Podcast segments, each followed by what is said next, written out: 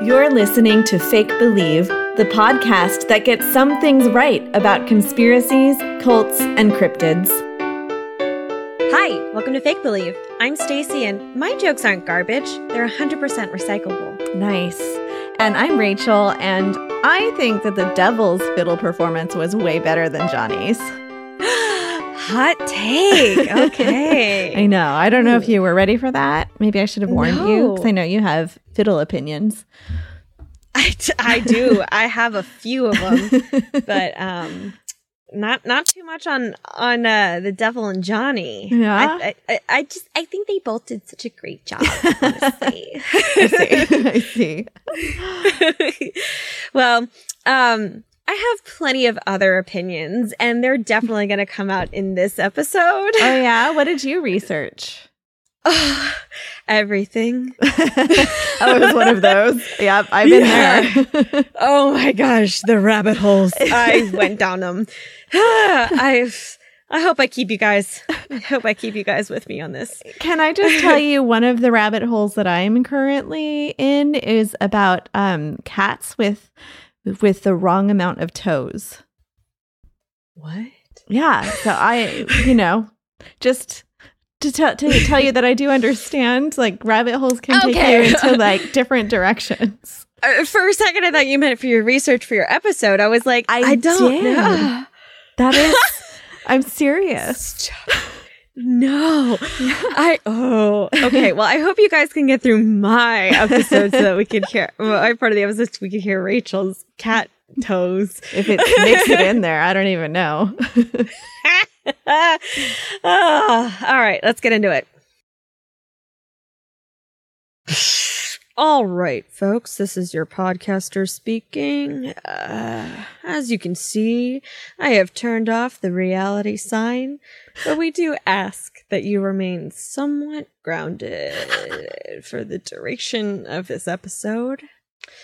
Our uh, in-flight or in-episode entertainment includes a dramatic reading of some tweets, so sit back, relax, and enjoy a bunch of history and conspiracies about disappearing flights. Oh my God. I want this every time now. I want this every time. This is your podcaster speaking.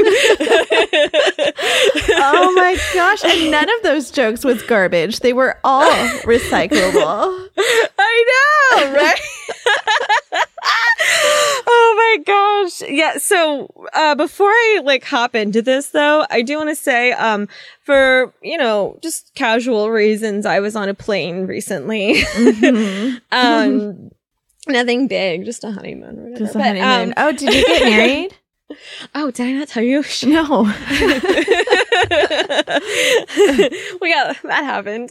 Um But I I opted out of researching for this episode while I was on the flight, because sometimes I'll do that. Like, if I have to travel, um, I'll, like, you know, listen to a uh, an audiobook or a podcast about it. But I was like, not this one, because I'm going to be flying. And then and while I was on the way back, though, like, I think it was the last leg of the trip, um, I noticed, I looked out the window and I was like, oh, there's a lot of lightning out there. It was crazy. And she sent yeah. me the picture of what was happening outside of her plane. So we are going to post it, I assume. Yeah. Okay. I, yeah. I'll definitely post the, the video of the, um, of the lightning. Because it that scared I had. me a little bit. I was like, that's, ugh. Ew, Funny it's, it's enough, like I felt fine. I was yeah. like, it's okay. Uh, like, we'll be fine. Okay. But um, yeah, so just uh, I had some uh, some recent airline experience, I guess. And that's, uh, you know, what, what prompted me to do my flawless pilot impression. So um, we're going to get started with, uh, like like the captain said, our dramatic reading. So, oh my God, I love dramatic readings. Yes. So, um, I'm going to kind of set the scene, and then okay. I'm going to have you read for me. Oh, they said so, I'd never use my theater degree.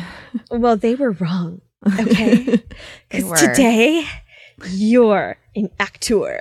Yes. And I've also been the Easter Bunny for money. So, Oh, well, yeah. That works then. Yeah. Prof- I'm a professional actor. I believe it. And I think that um, it's a high time that everybody else recognizes you. Thank so. you. I appreciate your support. Okay. Always. Late on March thirteenth, twenty eighteen, a user by the name of Ty tweeted the following thread. I really need y'all to listen to this voicemail I just got. I am deactivating my cell phone service. I don't know why I was just sent military code. The fuck? Do I look like Liam Neeson? It literally translates to danger, S O S. It is dire for you to evacuate. Be cautious. They are not human. S O S, danger, S O S. And then gives coordinates. I am throwing my phone away. What? Yeah. So, they're not human? Yeah. What? So, yeah. So that definitely... you know, is concerning. Out of curiosity, did this person who tweeted look like Liam Neeson? Um, I don't think so, but okay. um, it, it was also kind of um, difficult for us to to get that information because the account later on, like, was not. Um, it, it's hard to tell who who's actually talking here. Okay, okay. Rachel, do you want to um, kind of explain what? What image you're seeing here? Oh, I don't see anything yet. Oh, because I didn't hit share. That's why. um, I see a beautiful young woman um, wearing it. headphones you in front it. of some toilet paper. And no, that's um, there's well, okay, there is toilet paper, but it's mostly paper towels. Okay, so I do see what looks like a text message, and it looks like it is um, from someone named Babadixijismasa. It's actually a tweet. Um, it's a direct oh, it's message a tweet. On, um, on Twitter. Ah, it's a Twitter D M. Okay. And so it says, Akhiri posting yang baru saja, anda bagikan teratong, rekaman di ponsel anda. Um, I I am a linguistic expert, as you all know, but I don't know what language that is.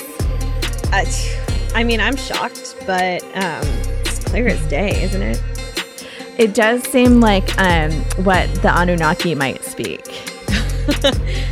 I mean, maybe.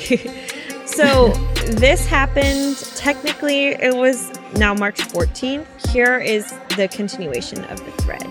Excuse me. Oh, this is all cap, all capitals. Excuse me. What is going on? This is when the image popped up. This is what they're yes. referring to. Next tweet. Also, I should probably include that this happened a few days ago before I got that voicemail. I really am about to go into hiding. Next tweet. Okay, I'm sitting in my car right in front of my house in my car, and this guy started taking pictures of my house with flash. Then he walked away. Literally, what the fuck? It's three a.m. I'm going to die tonight. Oh my God, this person didn't die, did they? No. um, so then this tweet happens the next day. I haven't received any other calls or had anything else happen, but this is an interesting theory. So now we're about to hear from a user by the name of Yuzumaki. Yuzumaki. Um, mm-hmm. So Rachel, I'm also going to have you play this part because I know that you are a gifted, talented actor. And Thank you. Um, I believe Thank that you. you are ready for this. So first, there's this picture um, uh, that kind of starts it off. So Rachel, do you want to kind of describe what this is?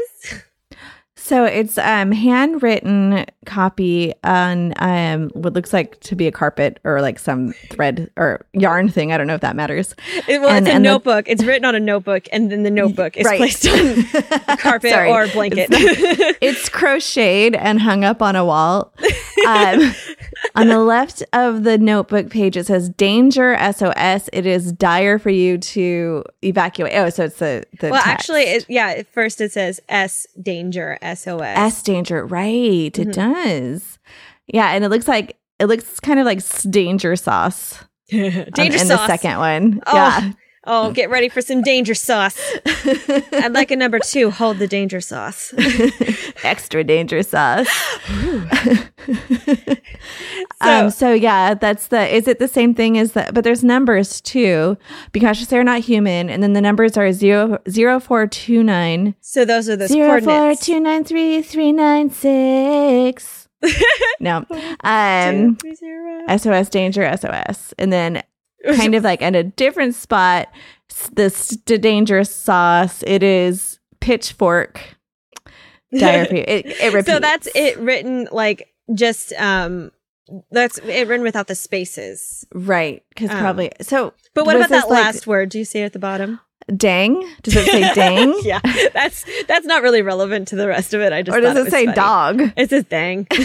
Dang. Dang. Dang, Uncle Bert. So um uh, that picture was tweeted at um the original user Ty. Um and this is where um that theory came in. So uh, originally when Ty was like, oh, Um, apparently it's like coordinates and, you know, this and that, like this is what mm-hmm. it's saying. Um, he was like, this is an interesting theory, but like, I haven't heard anything else from this. And so now he's like basically crediting the user that came up with the theory. So, um, okay. Yuzu Maki, who, um, who tweeted this image, also accompanied it with the following thread.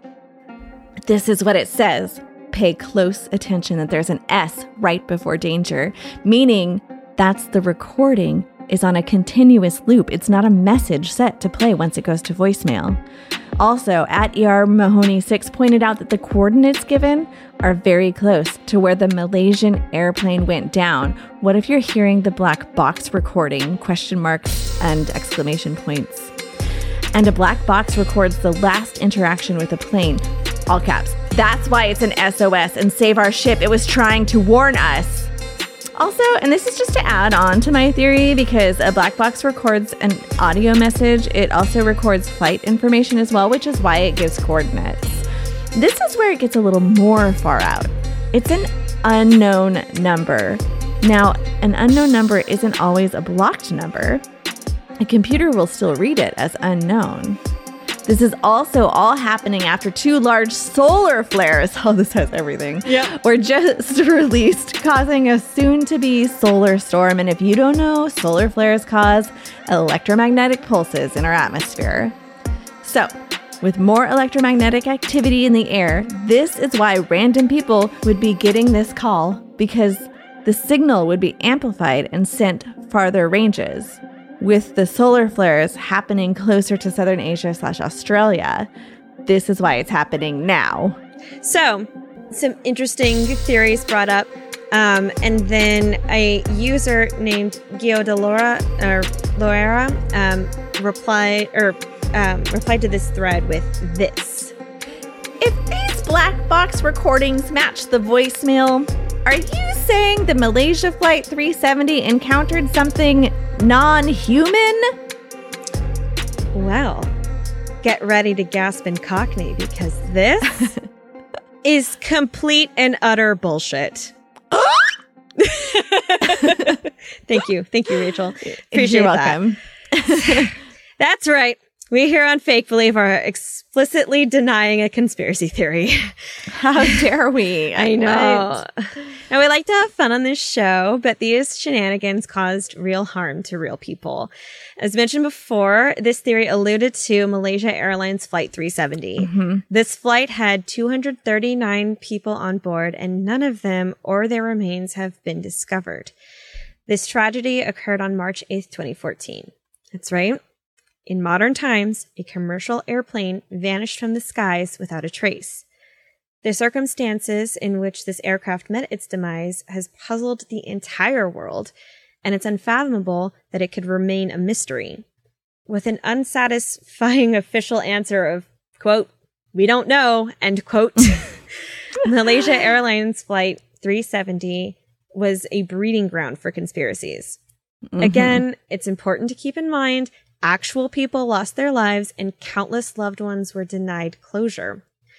Even though we don't have any, or we won't have any more theories about supernatural interference, it is possible that someone knows more than what they're letting on. Mm-hmm.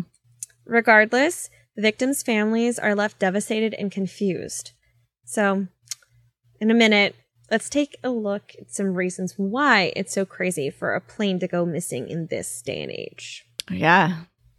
So, I mean, kind of like what I was saying, I, I, I contemplated even like bringing up this theory These, because, uh-huh. yeah, because, um, I mean, it, it, the reason I did was because it was very popular and a lot of people know about that, but they don't quite know everything else around Malaysia um, Airlines Flight three seventy, which um, at this point I'm going to start saying um, M H three seventy because yeah. that was its code.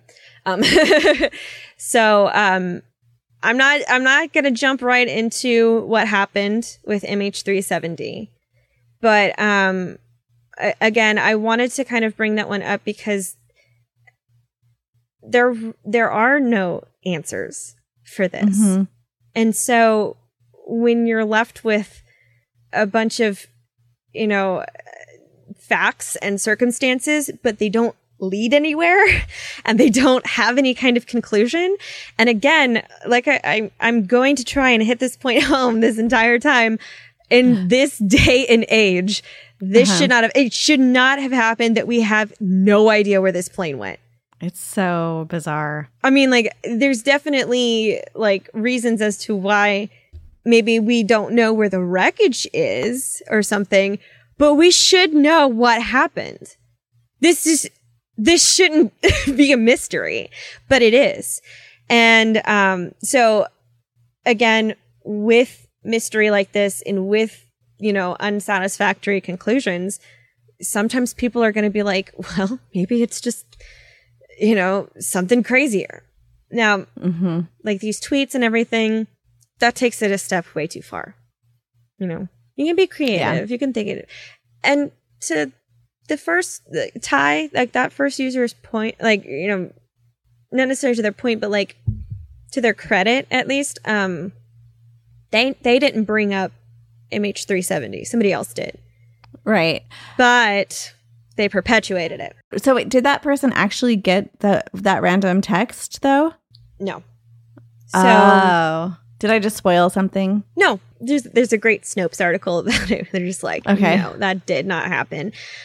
They didn't really like officially say like I, I think they kind of like alluded to the fact that they made it up and that, you know, they wanted to kind of keep it going because people were, you know, really into it. Um but then the user like changed their account um and now it looks like, you know, a young girl ha- owns the account or something. Like it's like we can't quite tell who the source is, but yeah. It's obvious that this person has realized that they made a mistake. Mm-hmm. um and they shouldn't have they shouldn't have perpetuated it, because again, you know, the fact that they started bringing in evidence of a real life crash that is still a mystery as to its whereabouts and um what happened to it. Ugh. And is still survived by family members, you know, like, yeah, so they're, they're still, still here. Right. I mean, like, I'm not going to get into this story, but like Amelia Earhart, that's something that like, that's an aviation disaster that people want to keep talking about because it was so um, sensationalized in what happened to her, you know, possible sightings, this, that, other thing, you know, there could have been a lot that, that went down, but ultimately, like, we just, we just don't know. And um, what's kind of different with that is that none of her close friends or relatives are still around and, mm-hmm. you know, feeling this impact. So, like, the further away we get from something, I think a lot of times we kind of feel it's okay to, um, yeah, you know, to theorize. To theorize. And um, I'll kind of get into it in a little bit, where even theorizing now isn't necessarily a bad thing. Mm-hmm. But you have to be responsible about it. You have to be respectful. So um, I just want everybody to keep that in mind. And this is going to be like a very dense, information heavy episode. There's going to be a lot of like terms thrown around and a lot of history. And I think it's really interesting. And I promise it'll kind of it'll tie in again at the end. And um, we'll see um, if you know, we have our own theories maybe on what happened to M H three seventy okay. and whether or not um, that even matters at this point. Yeah. Okay. Oh, so I love dense and informative. So I know. I hope everyone else does too, because like we, I like dropped the character in this episode. Like you know, my usual like mocking of Alex uh-huh. Jones turned the frickin' frogs gay. But yeah. I'm at this point like, mm, let's be a little more uh, cautious as of how we approach this. And um, again, I know I've already been talking a long time before even getting to this long episode, but um, this one had um, kind of like a personal connection for me, not in that I had any. any connection to um, this tragedy, but in the fact that um, my dad worked at Boeing. And so, um, you know, we, we discussed um, what happened with this um, accident, and then um, later, you know, accidents, things like that. And he, um, you know, he loved planes and told me a lot about them. So some of this stuff, like I, I was, Like, I, I need to cite my sources, but in some cases I was like, well, I just know this from my dad or, or whatever. Yeah. Um, and then also because, um, uh, like in our April Fool's episode, when I talked about how um, being a part of history, um, like a grim part of history, is terrible, mm-hmm. especially when people mm-hmm. start coming up with um, conspiracy theories around it. So, right. All right. I will actually get into the episode now with all that being said. Okay. So uh, let's first define a few aviation related terms to help us understand okay. what we're getting into. So these all come from skybrary dot aero. So like library, but skybrary. I love it. Um, so some of this stuff, it's like directly from there. Some of it I was kind of paraphrasing. So the first is ACARS, and that stands for Aircraft Communications Addressing and Reporting System. Okay. It's a digital link system for the transmission of messages between aircraft and ground stations. So, I mean, this could be radios and, you know, different signals that are sent off. This is how, you know, we kind of know what's what's going on, and uh, making sure that the people that are in the plane have contact with people who are on the ground and can maybe gotcha. see something else that's coming up. So then there's black box, and this is actually known as the flight data recorder, or F D R. Not the president guy, but the flight data recorder. This records the aircraft performance parameters. Um, and then there's also a cockpit voice recorder that is found with the unit. And its purpose is to provide data to analyze after the crash. And fun fact, black boxes aren't black. They're orange. Mm-hmm. And there's a couple of theories as to why. Um, some people have said because whenever you find it, it's black and charred from burning, mm-hmm. you know, from outside of um, like a burning crash or something. A lot of people know black box, but they don't always kind of know what that entails, but that's what it entails. Have you seen um Yellow Jackets? No. It's a T V show. No. Oh, well, there's a black box in it and it is orange. Yeah. I know. It's it's kind of funny. I'm just like, oh, okay. Well, but then, I mean, like there, there's other theories too, but uh, as to why it's called that. But I mean, it's one of those things where we just call it that now. Yeah. Um, But, you know, officially people are saying like the the F D R and the C V R as, you know, flight data recorder and cockpit voice recorder. Um, okay. So whenever a uh, black box is recovered, that's when we see like, you know, that's why in the in the tweet, it, it was saying something about like the, the coordinates come in and you hear like conversations in the cockpit, because that's where it, it like the data is stored and we know exactly what's going on. So we hear what's happening in the cockpit as the accident is happening, and we can see um, based on um, how the flight, like how, how the aircraft is performing. Um, so mm-hmm. that can be a multitude of things, you know, the um, altitude, the speed, a lot. Um, yeah, a lot of data. Do, do they ever talk about why it's called a cockpit? No. I'm sure there are some good reasons for it. I just um yeah, no, I don't I don't actually know why they call it a cockpit, but um it's unfortunate, I guess. It is when um your co-host is as immature as yours is. Uh, right, I know. They really should have thought of that when they were naming them. Damn. um, okay, so next term is the flight envelope protection. This is uh, this was a little abstract to me, but so let me know if um, if I need to kind of explain it further. But um, okay. This is the capabilities of a design in terms of airspeed and load factor or altitude. Can also refer to maneuverability or the limits of the aircraft. Okay, so what it, what it can do? So yeah, this is basically like the data that's stored in the black box. I, I, okay. I guess I would say, but um, it's also like we're showing the limits, and I'll I'll kind of get to why that's important in a moment. Okay. Um. Next is hypoxia, which is yes. lack of oxygen in the body tissues, often caused when an aircraft enters high altitudes or there's a change in cabin pressure.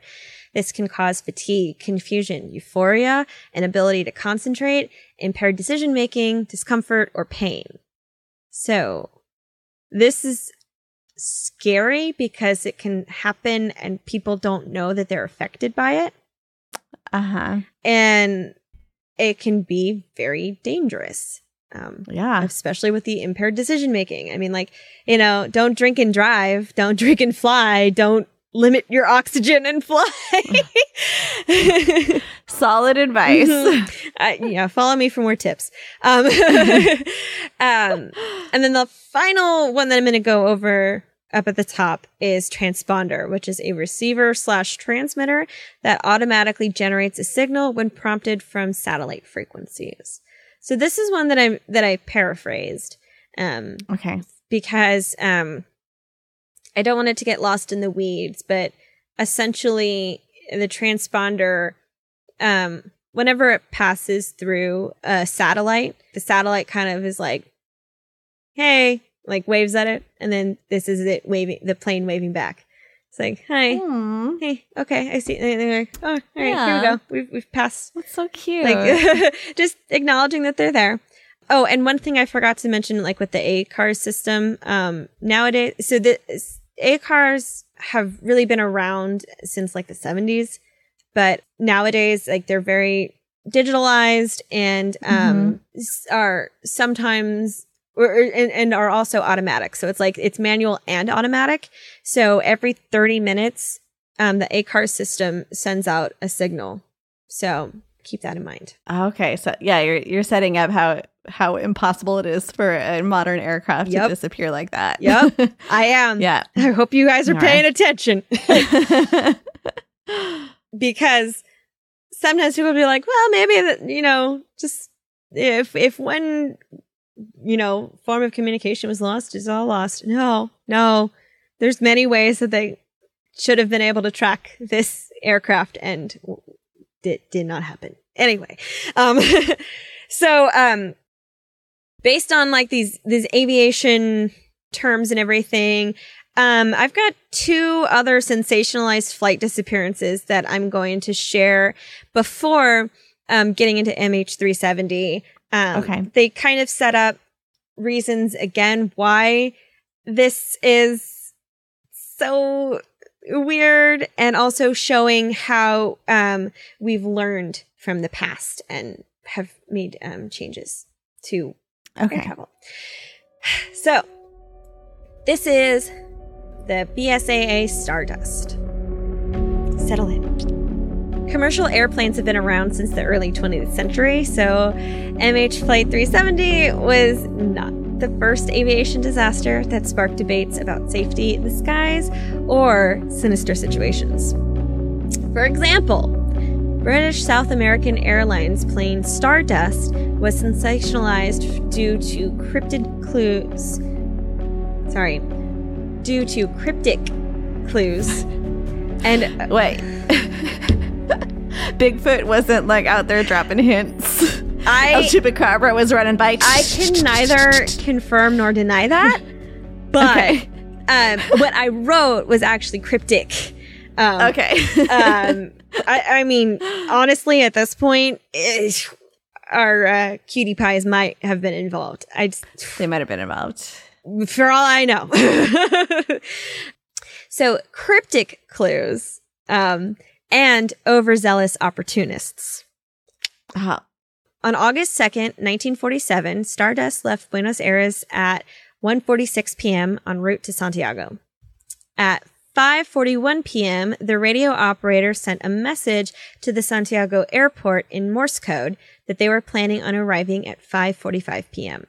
So, if you didn't hear that, nineteen forty-seven. Okay, so it's Morse code. Okay. And that's how they're communicating. This is how, okay, you know, they're figuring things out. The aircraft never arrived, resulting in a five-day search that yielded no findings of said aircraft. One amateur radio operator claimed to have received a faint S O S from Stardust, but all that did was provide false hope from evidence that may or may not have even been credible. Oh, yeah. So this behavior is also not new. Yes. Yeah. So it could have been like that Thai account, like, oh, I received this message, and then it gets people's hopes up, and then it's like, eh, it's not even credible. We can't really roll with that. As the years went on, more people grasped at straws to piece together the mystery with what little information they had. For example, the final communications. The full message sent from Stardust, full final message sent from Stardust was this. E T A, Santiago, seventeen forty-five, H R S, hours, and then Stendec. That's S T E N D E C. Okay. So, what does that mean? The first part makes sense. So, our estimated time of arrival at at Santiago is um, seventeen forty-five, five forty-five p.m. So hours. Yes. But then Stendec. I don't know. And I'm also curious about the language, too. Like, it, would it be an English reference or a Spanish reference? Well, I mean, this is what was said. Um, uh-huh. And this is what we have. Um, for this, it's possible that they were, um, you know, maybe English was the... The chosen, like the universal language. Yeah. And uh, anyway, St- Stendec doesn't make sense in either language, though. And uh, no, no, no, it doesn't. No. So... So while the transmission was described as rapid, yet loud and clear, the radio operator at the Santiago airport asked for clarification on the last word. So while this is happening, so it came in really fast, but it was clear. Uh-huh. Like they knew what was happening, okay, but it was very fast. So the, the person was asking the person like, hey, what is, what's, what was that last word? Yeah. In response, the operator heard Stendec repeated twice. And Ugh. that... was the last communication with Stardust. Yeah. Stendec is not a typical term or acronym like S O S is. So what could the operator have meant?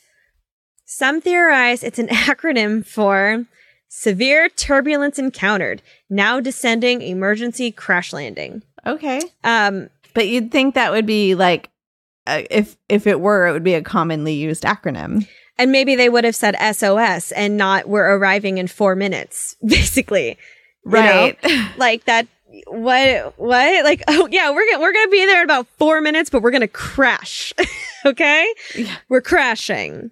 Crash. Thank you. Hope you guys catch us. Like, oh, that, that one doesn't make sense. And also it's like, it's not a universal, you know, acronym. So why would they think that somebody would yeah. know what that means? Right. So um, others have thought that Stendec is the same um, dot dash sequence as um, S C T I A R, which is er, which was at least the code for the Los Carros Airport, Santiago, and over. So like having all of that and then over, and okay. maybe the receiving operator just misunderstood. You see it, but still, it's like. They already said Santiago. Right. So why did they repeat, the you know, the code. airport code? And then why did they do it twice when they asked for clarification, like, and just that part? One other proposed theory was that the operator was trying to send the word descent, but scrambled up the letters because he was experiencing hypoxia. Oh, and this, and he's doing it all through Morse code. Uh-huh. So that's a lot of room for error. Yeah. But it's kind of weird that he scrambled up just those letters and then repeated the scrambled the same letters. Scramble. Yeah. So it, it's one of those things where it's like, you know, it's all logical except for this one bit, or it's totally illogical. And mm-hmm. it, it's kind of hard to, to blame it on that, but it also doesn't discount that. You know, it, it's yeah, it's one of those theories that... It, a lot of these are, are theories that aren't necessarily impossible, but they're improbable. Right. And since we don't have an answer, you know, at this point, all of them are, are true. Yeah. And they're all not true it's, at the same time. So yeah, it's Schrodinger's black box. Yeah. Schrodinger's Stendec. um, the, the true meaning of Stendec has never been discovered, but the wreckage of Stardust was. Oh, it was. Yeah. Okay. For fifty-one years, people theorized about sabotage or even alien abductions.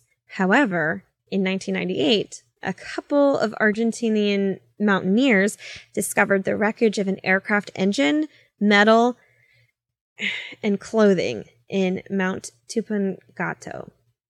This was fifty miles, eighty kilometers from Santiago. Okay. Okay. So in two thousand, additional wreckage was found. And by twenty twenty-two, five of the bodies of the passengers on board were discovered or recovered. Mm-hmm. Um, so now there was physical, now that there was physical evidence, there was less of a mystery on what happened. Stardust had crashed directly into the mountainside due to a loss of visibility. And mm-hmm. it was immediately covered in snow, hidden from view for more than five decades. Wow. Yeah. So this is similar um, to the Uruguayan Air Force Flight five seventy-one crash in nineteen seventy-two, the one that mm-hmm. the movie Alive is based on. Uh-huh. However, they had just clipped the side of the mountain instead of colliding head-on, which is why yeah. there were survivors. But in this case, they directly hit the mountain and were not able to survive. So, yeah. I mean, it's even a miracle that there were survivors from Flight five seventy-one, but yeah, I mean, whew. But then this, you know, again, it, those mountains and the visibility and everything, that's kind of showing, okay, we definitely need to upgrade um, Uh, what we can do to help with that visibility. Because if there's just somebody type in t- t- t- on Morse code, what's going on? I mean, the, the same thing can be said for um, even if you're not flying at a mountain, if you're flying it in the dark, if you're flying and there's clouds or there's bad weather or anything like that, I mean, it's just, there's nothing ahead of you. And especially if you're flying over the ocean, at night, sky looks like water. Yeah. I mean, ugh. It's freaky to think about, but um actually, you know, again, one of the stories brought that I was thought I was thinking of um when I was talking with my dad was um forget which one it was, but one of the Kennedys um who mm-hmm. who passed away in an um aviation accident. Um my dad was saying something about how it's possible that maybe he had uh the navigation equipment that was available at the time, he had thought he corrected his mistake, but had accidentally like did like a one eighty on yeah. it. So like mirrored it. He mm-hmm. was he was just going directly into it and, you know, couldn't see it. So I think that was J F K Junior Okay. I think. Yeah. So they, they had quite a, a story, but um yeah. yeah, the whole family. Um but yeah, so this is um one of the precedents of not only was this a tragic disaster, but there was amb- ambiguity with the final communications and um, the inability to find them because of um, the nature around them, or, you know, all of this stuff. Um, and also yeah. for um, navigation techniques. Yeah. So I'm going to talk about another one now. Okay. Another sensationalized flight. So one more notable plane crash is Air France Flight four forty-seven. Now, this one isn't necessarily a mysterious disaster, but it did set a precedent for airline safety moving forward. On June first, two thousand nine, A F four forty-seven was about a third of the way through its flight when Captain Dubois passed on the controls to pilots Bonin and Robert, who were less experienced than the captain. However, this is routine for these long overnight flights. So it wasn't weird that he'd stepped out, and it's not like because they were less experienced, they weren't capable. Yeah. However, less than ten minutes after the captain left the cockpit, all hell broke loose. Due to icing on the speed sensors of the aircraft, the flight computer was receiving inaccurate readings. When this happens, the flight computer was programmed to disconnect its autopilot and flight envelope protection. So remember, uh-huh. it's no longer flying within its um, capacity um, and parameters, and now it's not even flying itself. So... Mm-hmm. At this point, the pilots were flying without any assistance at an altitude in which pilots rarely do so.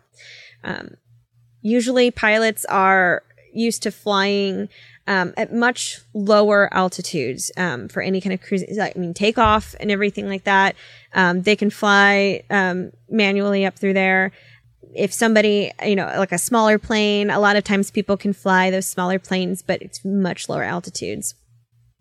And when you get up to these higher altitudes, everything feels different. I mean, mm-hmm. there are, it's it's like another world over there. Yeah. And since pilots don't have to fly at that altitude that often, they weren't flying. So they don't have that experience. Um, and, you know, they, they could do like a flight simulator or something, but it's not required because you don't have to do that. Who cares?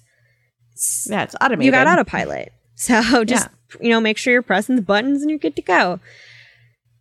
So, uh, um, so a startled Bonin watched the informative messages flash onto the screen.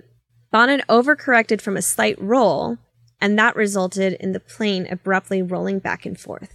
So he had to kind of keep correcting from overcorrecting. Uh-huh. And so yeah. now it's just, you know, pandemonium. Oh, shit. Yeah. In this panic, Bonin had pulled back on the stick, which sent the aircraft into a higher altitude until it stalled. So now they are higher in the air and they have stalled. By this point, Captain Dubois had returned to the cockpit, but neither he nor the other two pilots realized that they had stalled and were therefore falling out of the sky. Mm-mm. So the initial assumption was that if you stall, you know it. But that obviously wasn't the case here.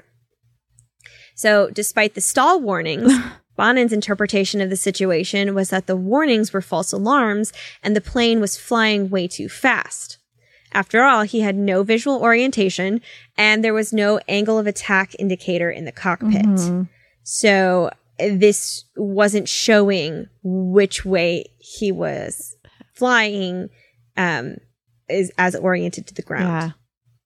Shit. So he had no idea where he was where he was flying.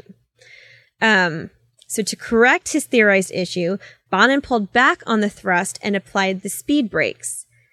He thought he was going too fast. However, this is the worst thing to do when recovering from a stall, which is what they should have been doing. But again, they had no idea that, that was even happening. Mm-hmm. So they did the worst thing you could do in this situation. It became clear that they were in trouble, so Robert tried to overrule Bonin and fly the plane himself. Unfortunately, Bonin continued to attempt to pilot the aircraft, resulting in the two pilots unknowingly making contradicting inputs. Oh my God. So it, it wasn't like he was like, no, I'm going to do it. He had no idea that this was happening. There's so much chaos going on. He doesn't even know that somebody else is trying to take yeah. control of the aircraft. And now they're doing things that are contradicting each other. Oh my gosh. It's like when you're playing Mario Kart and then you're accidentally watching the wrong screen. Kind of, yeah, mm-hmm. except way worse. Except way worse. yeah. But, uh, so the crew was out of altitude and out of, out of time to recover once they realized what was going oh, on. Shit. And seconds before the airplane crashed into the ocean, Bonin could be heard saying, "This can't be happening." two hundred twenty-eight people lost their lives in that crash. Oh, God. Was that everybody? Yep. That was everyone that was on board. A F four forty-seven was a loss of control incident that occurred when the exact combinations of things were in place to go wrong. When airline tragedies like this happen, it's crucial we learn from our mistakes and adapt to make future flights safer. After all, airline travel is both convenient and common. After A F four forty-seven, pilot tubes were redesigned to forego icing.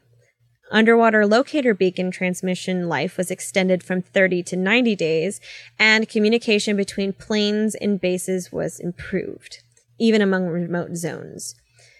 Furthermore, pilots were given more training on hand flying at higher altitudes and for flight simulators to include exposure to the, quote, startle effect, end quote, mm-hmm. meaning they're in highly emotional and unusual situations during just a simulation. So it's more controlled. Yeah. Well, that, yeah, because to resist that impulse to pull back real fast and overcorrect and mm-hmm. yeah. Yeah. Because, I mean, I I do that. Heck yeah. I, I don't, if I can't see where I'm going, you know, I'm going to want to stop. Mm-hmm. Like, you think of, like, driving a car. Yeah, like, and your impulses and If you're stuff. out of control, stop. Yeah. You know? And But sometimes stopping is the worst thing to do because then, you know, big semi-trucks behind yeah. you crashes into you or, you know, something like that. It's just, you know, trying to put them in this situation where not only are these, you know... Is, is stuff just popping up on the screen. And so now you've got to, like, it's time. It's time to focus. We got to see what's happening. And we got to follow protocols and procedures. Mm-hmm. So some people might be like, well, it was flat out telling him that they were stalling. But he had no, like, visual confirmation of that. And also, a bunch of alarms were already going off. He, he was probably thinking, like, something malfunctioned. With the sensors and, and yeah. Yeah. And so, because again, like it said that they were going too fast and they weren't. So how was, you know, how is he supposed to know that the stall, you know, sensors were, were working properly? Mm-hmm. He, he wasn't. And it's just, had um, Captain Dubois been in the seat, may, like would it have been a different outcome? Maybe. We don't know. Yeah. That's not what happened. What happened was, you know, pilots that weren't experienced flying at that altitude were given, you know, it, it was where, um, you know, ex- like human experience meets technological assistance. And usually we're good. Like it works just fine. But this is one of those loss of control incidents that just, they don't typically happen. Mm-hmm. And unfortunately it did. So now they, you know, they had to address these things. Um, and I mentioned about the, um, extension um of locator beacon transmission life. Yeah. Um and that was just mostly due to um the search for Did it. Did they feel like um, they would have been able to rescue people if that light had been No, it wasn't that. It was just uh, like they did end up find obviously they did end up finding the black box because I was able to tell you exactly what the pilot said right. when oh, you know it was so on impact. Sad. I know, it's terrible, but, um, you know, a vertical collision with water like that, it's not, you know, they wouldn't have been able to save anyone, even if they had, you know, been able to find or uh, to recover the wreckage sooner. Mm-hmm. Um, really what happened with this was, um, you know, there was still some, like a little bit of ambiguity as to what happened. Um, again, it wasn't as ambiguous as what we're about to get into, mm-hmm. but it was enough that, um, uh, you know, they, they wanted to confirm with the black box data and stuff, and they want to recover it and also see if maybe they can at least like put these, uh, these passengers to rest, yeah. you know, yeah. um, and, and give the families a little bit, um, of closure. Mm-hmm.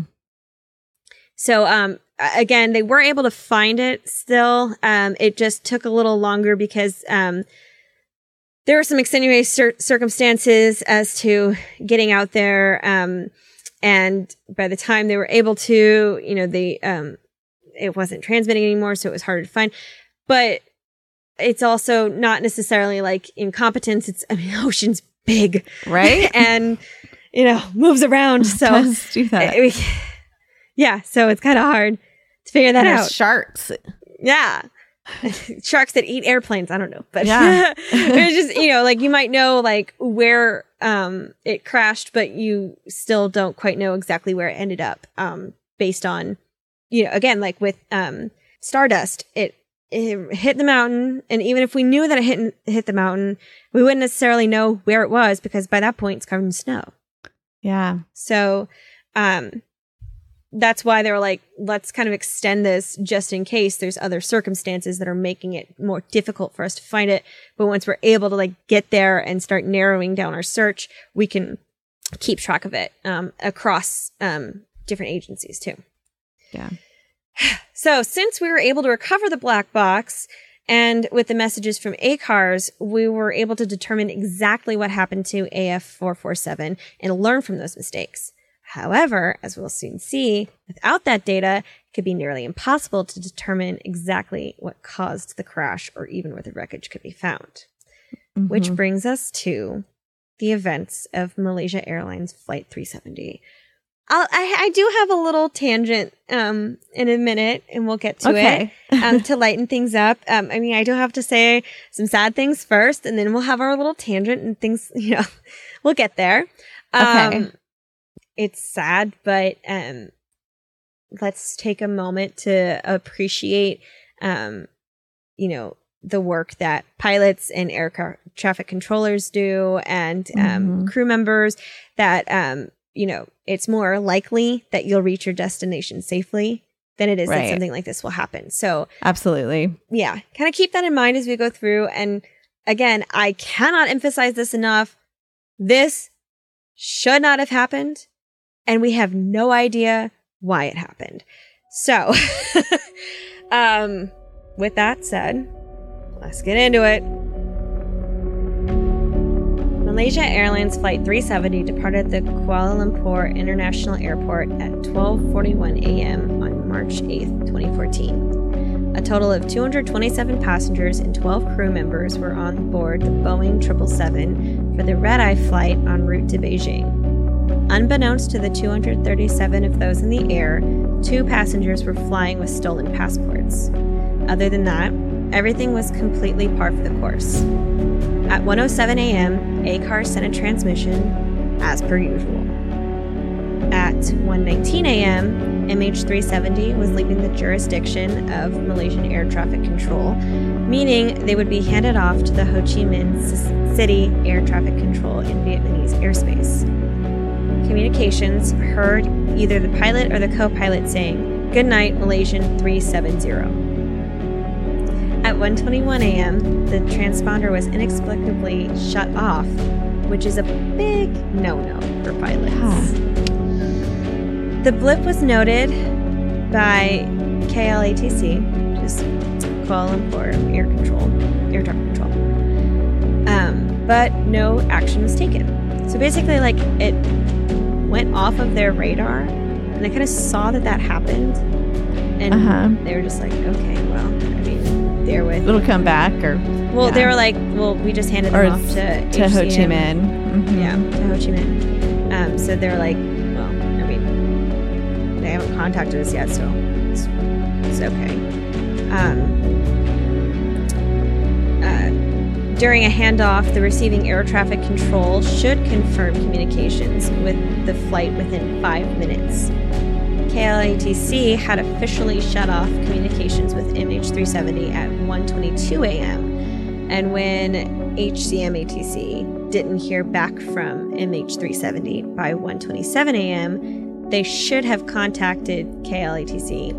However, K L A T C wasn't contacted by H C M A T C until one thirty-nine a.m., a full two minutes after the ACARS failed to send another transmission. So, oh. by this point, even though they were, they should have contacted them at at one twenty-seven a.m. when they didn't even hear from them. But then two minutes after ACARS was supposed to send another transmission, they finally said something. Oh my gosh. So, like, the transponder was, had been turned off in, in that time, which is when they, like, disappeared from K L. But then H C M didn't pick them up and didn't hear from them. And All is out. So for a full seventeen minutes, M H three seventy was flying without communication and nobody knew about it. Remember, the transponder, A CARS, and a two-way radio were inoperable. So by the time K L was notified, a ripple in protocol had occurred, wasting valuable time. Mm-hmm. And Rachel, I'm going to yes, pause Stacey. Here. Okay. I didn't read all of it, mm-hmm. but I went through the official report oh. of M H three seventy. Mm-hmm.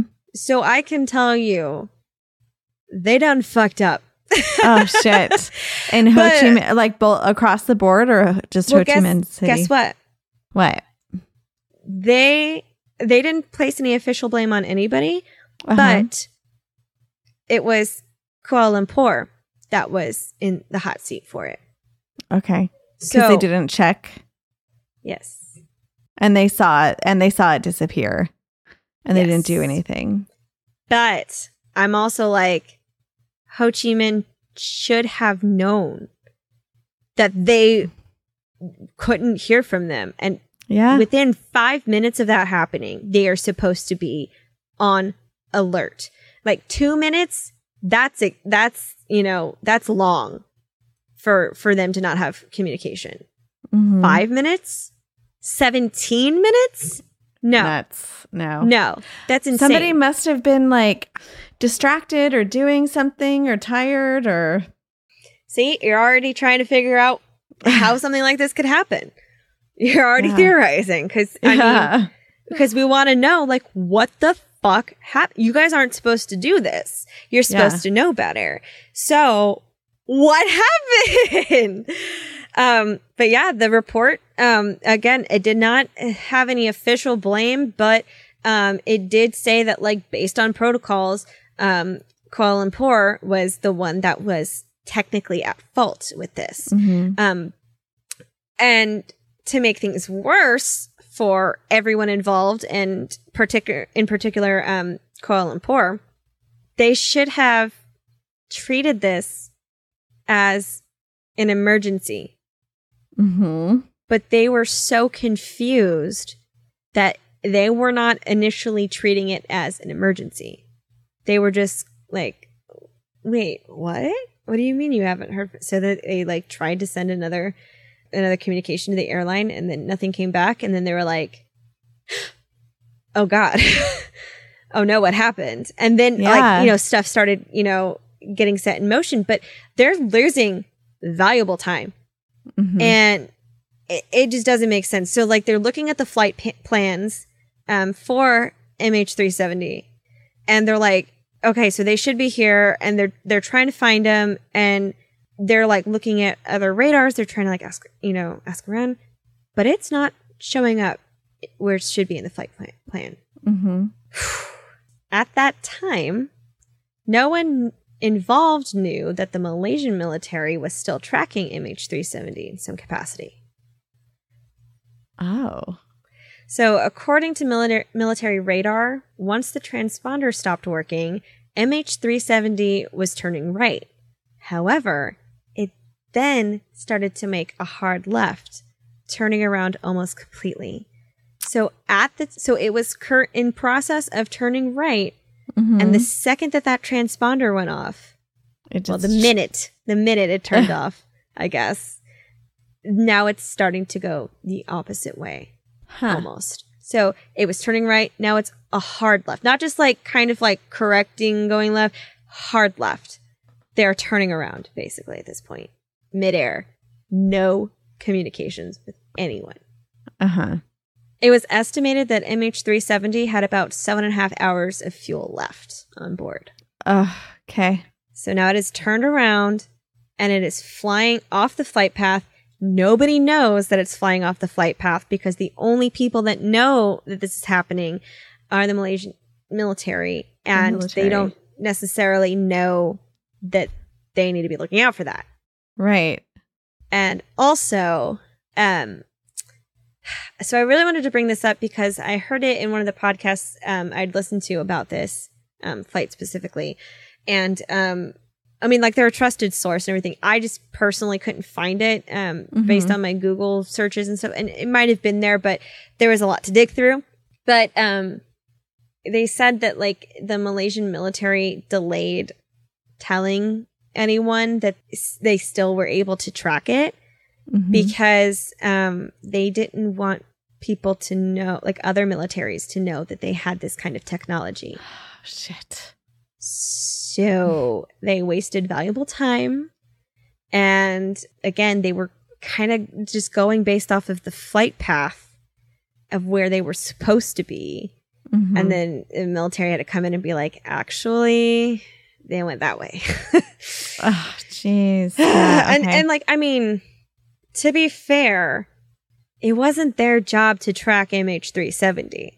Right. I mean, that's on the air traffic controls of, of those, you know, two nations and everything. And um, they, um, it's also like, what do I say? Like, if we let people know that we have this kind of technology and that we are using it, yeah, and we are tracking things, uh-huh. whew, well, we don't really want to have, um, you know, hostile interference here. Yeah. But they decided ultimately they needed to get this information out, and um, they were aiding in that search for M H three seventy. So again, I couldn't find um, the direct sources on that personally, mm-hmm. but I mean, history is telling us too. That's that's what was going on. Right. Um, also, that wasn't what people were focused on at the time when all these articles were being written. And nowadays too, people don't really want to focus on all of that, because it ends up like, uh, although it was a huge player in this, it wasn't necessarily something that, you know, we couldn't account for. Right. You know, like it, it was yeah. something that actually made sense here. Mm-hmm. So yeah. nobody wants to talk about it. Yeah, no, no conspiracies um, there.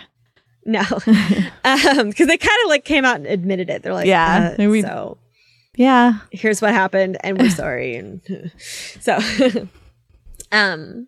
The Malaysian military reported losing contact with M H three seventy at two twenty-two a.m.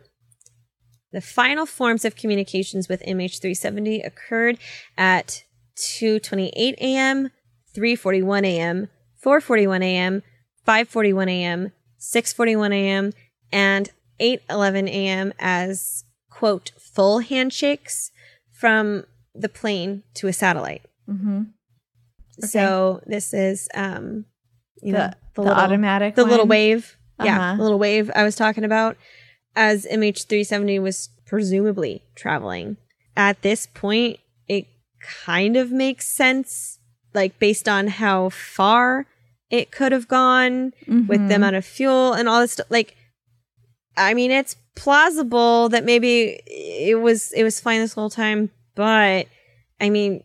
You know, you, you see the ones where it's like three forty-one a.m., four forty-one and all that. But like we start off with two twenty-eight a.m. and we end with eight eleven a.m. Like, yeah, that's kind of weird. Like, why is it like why are these signals being passed through right now? Like, what what's going on? Yeah. And then there was another, quote, partial handshake, end quote, at eight nineteen a.m., which could have been due to a power outage. So it could have been like the power had officially gone out at eight nineteen a.m. and that sent some partial kind of signal mm-hmm. to the satellite, and that's where it went down. But based on that, the last known location of M H three seventy was noted as somewhere over the Indian Ocean. Somewhere. From there, uncorroborated sightings were reported. Um, there's one um, in Kota Bharu, Malaysia, wherein two fishermen saw a plane flying very low over the South China Sea around one thirty a.m. Mm-hmm. So this is where, like, this is where it should have been, over the South China Sea. And at one thirty a.m., this is around the time that all of this stuff was happening. So it could. So before it turned around, like they might have seen it before it turned around. It could have been before it turned around or while it was turning around. Uh-huh. So, because remember, all this stuff started going crazy at like one twenty-two a.m. Mm-hmm, mm-hmm. They saw this at one thirty a.m. Okay. So it's possible that like by this point it had already turned around and was starting to move, um, because they were saying that this plane was flying very low. So it could have been something happened, and then now they've turned around and they're flying low. So like they didn't see the plane fly over them the first time because it's plane way high in the air. Mm-hmm. But now they're going to notice this plane that's flying so low that one of the fishermen said that he could see the lights on the cabin. It was that close. Oh. What? No, like that's not supposed to happen.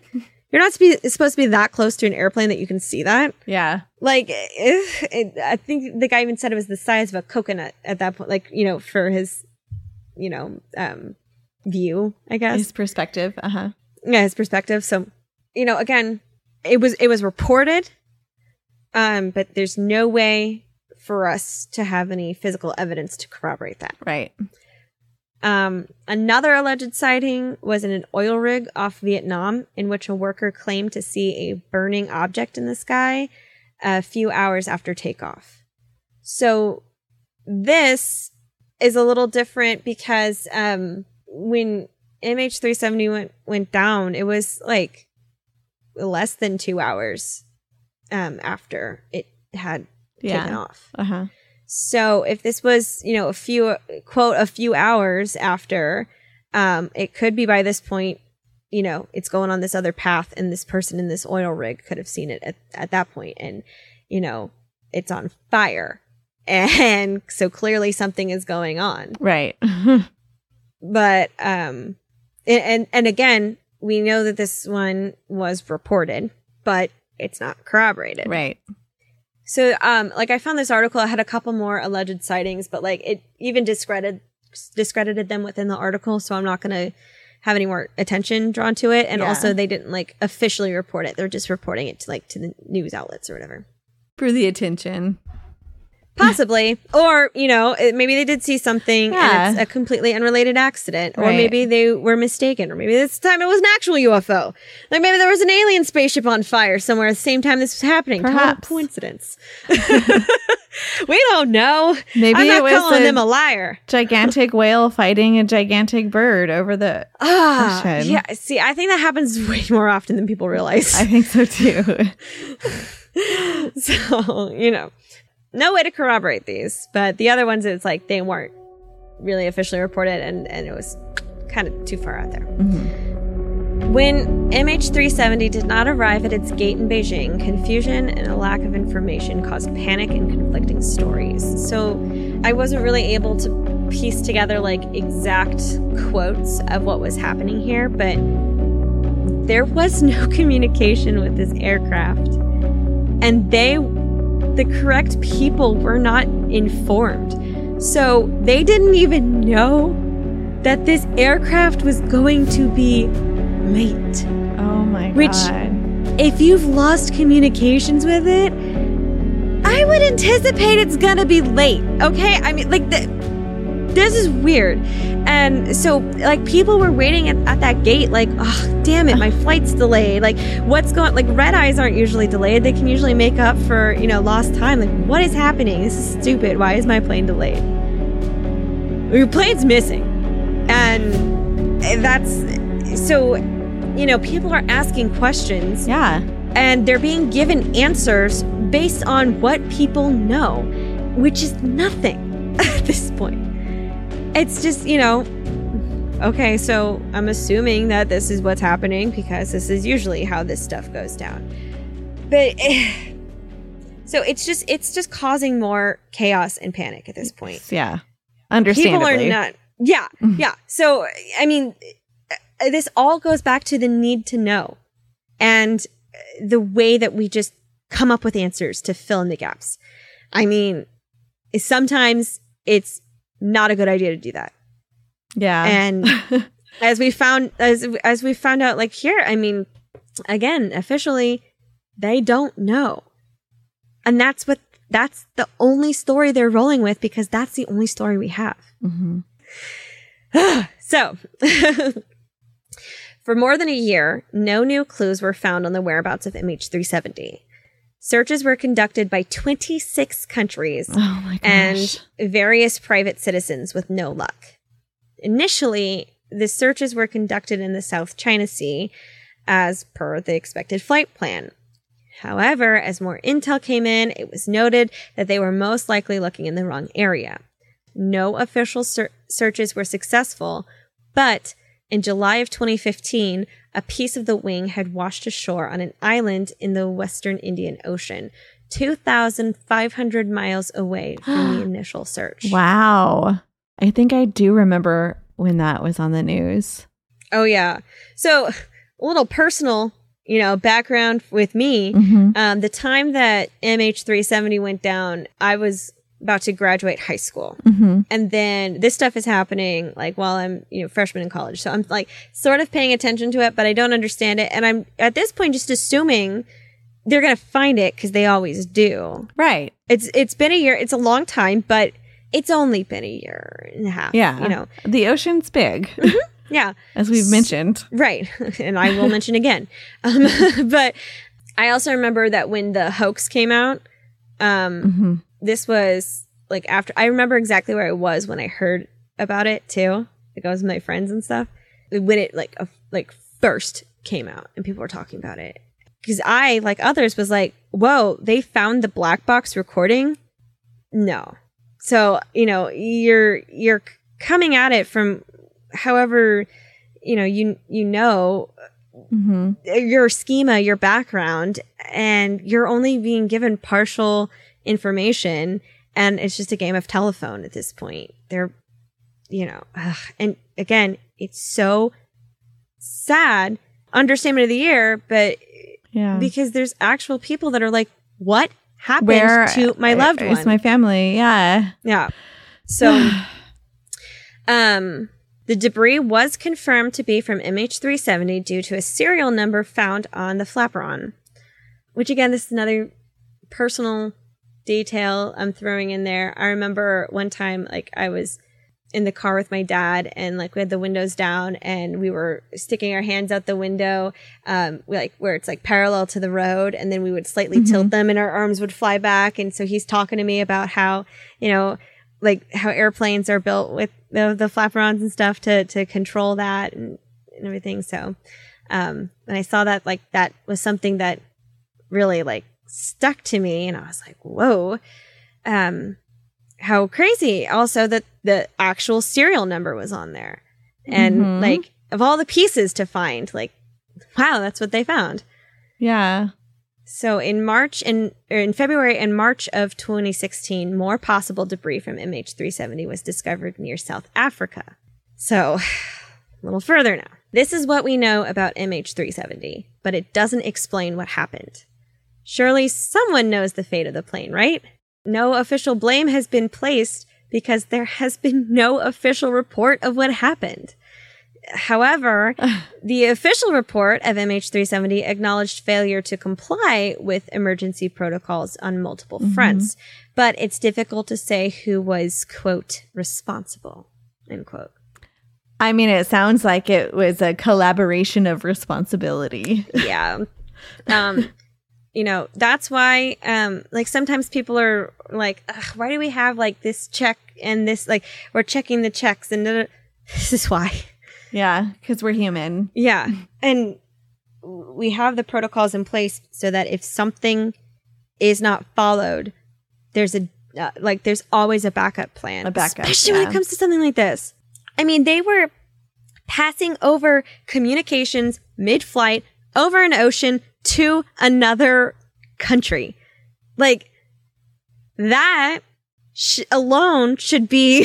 Like, we're gonna pay really close attention to these things. Like, yeah. it should it should always be in the forefront of your mind to think that something is weird. Like, for me, I would by default think something is wrong until I'm officially hearing from them, and I guess all good. And yeah. even then, I'd be like, "Are you sure?" I don't know. What about you? Like, are, are would you be like default to like worst case scenario, or would you yeah, just be like, "For sure, okay"? No, it's, yeah, everything's terrible until you know that it's not. That's yeah. how you have to approach things. Unfortunately, yeah. But, I mean, that's not that's not what happened here, obviously. So, however, you know, like, so we, we don't really know who to blame. Mm-hmm. But the act of passing blame in aviation disasters is nothing new. No. I know this episode is a bit heavy, so I'm going to lighten it up real quick with a tangent on okay. gremlins. Oh! So, uh, I was just talking about gremlins. Yeah, well, I, I I feel like my dog's a gremlin. My puppy, Delcy. I think so. You know? Mm-hmm. Yeah, he's yeah he he might have, he might even be the reincarnated actual Delcy, um, and mm. you know has his eh! gremlin growl like that. Uh-huh. uh, yeah. Just you know because he's seen aliens in a past life, but for sure. So, um, but why were you talking about gremlins? Like the movie? Oh, or? just because yeah, the movie. Uh, with a friend, and then some some youths had were watching it for the first time, ah. and I was like, I didn't see the first one in the theater, but I did see the second one in the theater, which tells you how old I am. Well, um, some would consider this to be a cryptid, but most would agree it was always supposed to be a scapegoat for human error. So some would be like, no. People really thought that these existed, but no one really did. Um, although variations of the term and idea could have derived from different sources, the most commonly accepted origin is from the Royal Air Force in the nineteen twenties. However, gremlins became popular in aviation during World War Two with a safety campaign that featured posters warning those involved with aviation of the gremlins' mischief. Gremlins, according to the R A F, were little assholes that were hell-bent on causing fuckery for the Air Force. That's what they put out. That's the language they used. Um, I'm paraphrasing. Oh, I see. Sorry, okay. I forgot to say. Uh, I didn't get this directly from... It's paraphrasing. Um, from assembly to flight, no one was safe from the trickster gremlins. For example... Here are some posters from the R A F at that time. And Rachel, oh. I'm going to have you describe them. Okay. So, uh, they, like these are going to be posted on our Instagram, and they are the actual little posters from the time. Okay, so just kind of be imagining like the style of, you know, the, the propaganda that was around that time. Think like the, the Bolshevik propaganda. It's kind of the the feeling of this one. And it's a dude in overalls, in very high overalls, who's yeah. slipping on the floor. And he says, "Gremlins are floor greasers. Watch your step." And there's two little... They look like clown gremlins who have like clearly dumped out some oil. Um, and then it says there's um, an authoritative looking captain figure on the bottom who says, "Back up our battle skies." Yes. So you're going to see "Back up our battle skies" on on these. Uh, it's, a, it's throughout. So it's from the same campaign. Um, the battle skis. Battle skies. I know. I saw that too. And I was like, what? oh, oh, battle skies. Duh. Battle skies. I was like, oh, those British. There's another one where it's a woman who's covering her eyes because there are a bunch of little gremlins who are throwing shit at her and using, um, slingshots. What are those called? Slingshots. And the, it says at the top, "Gremlins love to pitch things at your eyes. Wear safety goggles." These are good. Yeah. Also, I, okay, since you're looking at it, look at the mm-hmm. gremlin in the bottom left corner. Like, okay. That's hey, a little the scandalous. Sexy one? Yeah. I'm yeah. like, that's a little scandalous for that time, isn't it? Like, put that dump truck of an ass in reverse. They're um wearing tops, but not pants. They're Porky Pig in it. Yeah, but also they don't have any cracks. Yeah, I mean, how do they move? True. That I mean, there's a little bit of a crack. You can see a little bit of a crack. Yes, gremlin crack. Don't do gremlin crack. Okay, in the next one, there's the same uh, overall clad fellow, and he's getting his leg sawed off um, by like a circular saw, mm-hmm. and gremlins are gleefully pushing him into the circular saw, and the warning is, "Gremlins will push you round. Look where you're going." So yeah, the the saw, the circular saw is on and behind him. Yeah, um, it, like it's it's clearly um, activated and it's behind him, and he did not look where he was going, and these gremlins pushed him. Pushed him into it. Yeah. No blood, though, so that's kind of good. Thank God. No cracks, no blood. All right, list the last one. Okay, the last one, it asks a good question, like, why help gremlins? They don't need your help, right? So then you have a square corner, and the gremlin is, like, chiseling away at it, and he looks very happy. Mm-hmm. And it says, square corners and gremlins play. Round corners, they stay away. And on the round one, he looks upset. This gremlin looks upset, and he's running away with his pickaxe. Yeah, so he's like sliding down because, um, you know, he can't, you know, break into um, a flaw in the design or um, a structural weakness like a square yeah. corner where he could pry through the gaps. I had no idea square corners were bad. They're not bad, but if there's gremlins on board, they are. Ah, so. I see. I see. um, like I said, you know, my dad talked, he was really passionate about airplanes, and he talked to me mm-hmm. about, because he, he worked in structural assembly. Yeah. So he knows this, this stuff, and he loved to be able to talk about it and um, to explain it. And he explained it very well because he was an instructor. So it was literally his job. And um, so stuff like that, it, you know, aircraft has to have a completely different approach to things than most other, you know, things um, that we engineer. Because, mm-hmm. you know, cars aren't made to go in the air at higher altitude, stuff like that. And airplanes are, and things change once you get up there. And so how do you account for being at a lower altitude and a higher altitude? Well, round corners is one, you know, something like yeah. that. So um, that was just the cute little way that they were like, ah. Yeah, and their gremlins are a lot less scary than um, the eighties movie Gremlins. Yeah, they look completely different. And um, some people even say, like, Roald Dahl was um, someone that brought them into pop culture and stuff. And, um, mm-hmm. you know, because he was in the Royal Air Force. And so. In the giant peach. Yeah. And then he wrote, you know, wrote about him in his stories and stuff. But um, again, just kind of, um, it's it's been around for a while. But um, as we can gather from this campaign, gremlins were ways to get people to pay attention to safety. So, mm-hmm. you know, there's not literally a little gremlin pushing you into a circular saw, but watch where you're fucking going so you don't chop off your leg. Right. You, so you don't run into the circular saw. Yeah. Or, yeah. you know, like if you lose your balance or something like that, because you don't trip- grab onto a circular saw. Stay away from those circular saws. Turn them off and when you're not using them. Yeah. Yeah. Don't carry them around. Yeah. Also avoid quicksand. Yes. Um, that was not as heavily featured here, but yes. Avoid quicksand. So, additionally, believe it or not, gremlins were actually good for morale.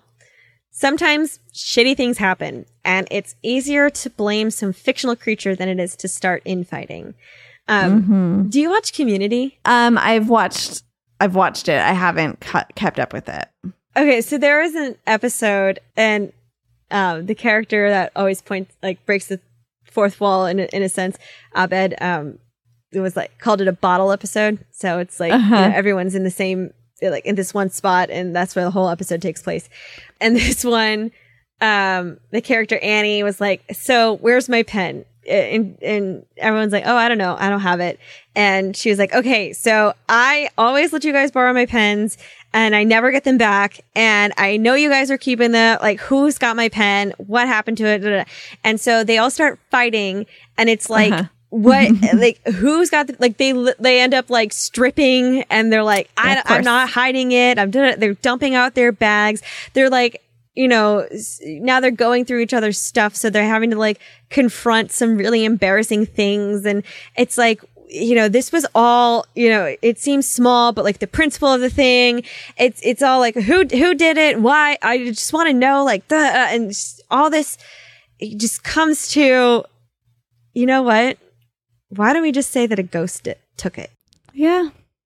Cause It's easier to believe that a ghost took this pen than it is to believe that one of us lied to another one, or that one of us um, hurt someone mm-hmm. here. In the episode of Community, it turns out that um, a loose monkey had come in and stolen the pen and, and took it into the air duct, and they didn't know. Um, but, um, you know, again, they just, it's like, let's just blame it on something. The loose monkey. Be- Well, no, they blamed it on a ghost because they yeah. didn't know that the actual cause was a loose monkey. Right.